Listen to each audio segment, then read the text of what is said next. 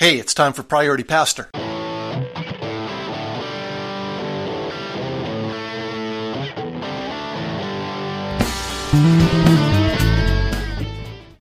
Hi, this is Darren Wright, and welcome to Priority Pastor. Let's talk for a few minutes about pastors working from home. Now, this isn't a post about productivity or generic work from home tips.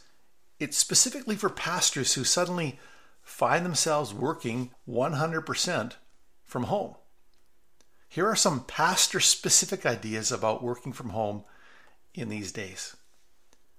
First of all, it's important to use this time well, to use it wisely, but I would suggest using it in a different manner than we have. For instance, if you've been a driven, running on the red line, high producer, workaholic type, slow down. If you've been a slacker, wasting a lot of your ministry work week doing administrivia or low value time wasting tasks, become more rigorous about tracking how much you're working and what you are doing. Times of transition are excellent opportunities to implement a lasting change in our regular routines, and these days in the spring and early summer of 2020 are, in that sense, a real gift for us. Tied to that, secondly, use this time to do some intentional learning. Take a course, read some more books, get on some webinars. There are a ton of them being offered for free right now. Use this time to sharpen the saw, in Stephen Covey's words. Ideally, read things and learn about things you've not already been immersed in. For instance, if you are a leadership junkie, read some Eugene Peterson.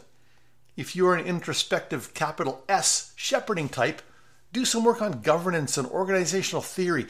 Break your normal pattern of information intake.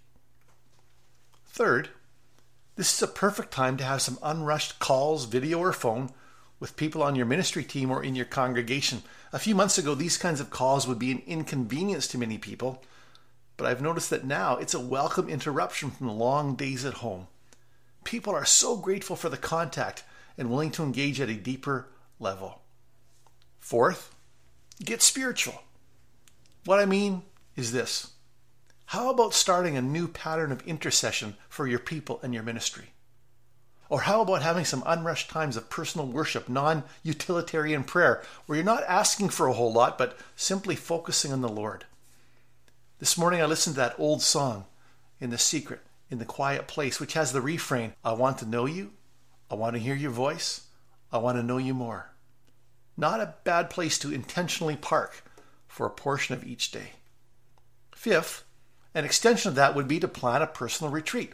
Sure, you might have to do it right where you are, but perhaps you can incorporate a walk or a drive. You can certainly fast, but the value will come when you take some time to plan it out.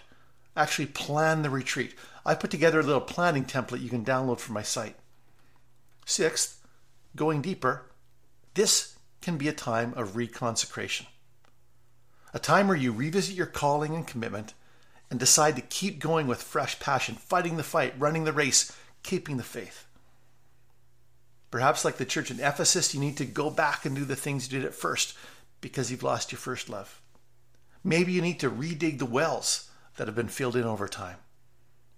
Robert Murray McCheyne, who I quoted in a recent post regarding his burnout, once said, My people's greatest need is my personal holiness. This can be a season of growing in personal holiness, set apartness, Christ likeness. Let me land there. Perhaps the goal for this season should simply be to become more like Jesus. What would happen if, when things settled down and we're able to meet together with our people, our congregations were confronted with a wave of pastors who were markedly more like the Lord? What if we were more accurate representatives of His gospel, more faithful communicators of the word? More kingdom minded, less self centered, more filled with the spirit of love, joy, peace, patience, kindness, goodness, faithfulness, gentleness, and self control? What if we were more captivated by the one who loved us and gave himself for us? Well, that might create a bit of a crisis, but the right kind of crisis. The kind our people need, the kind our world is starving for, the kind for which our Lord rose to make possible. Wisdom and grace to you in these days. God bless and press on. Thanks for listening.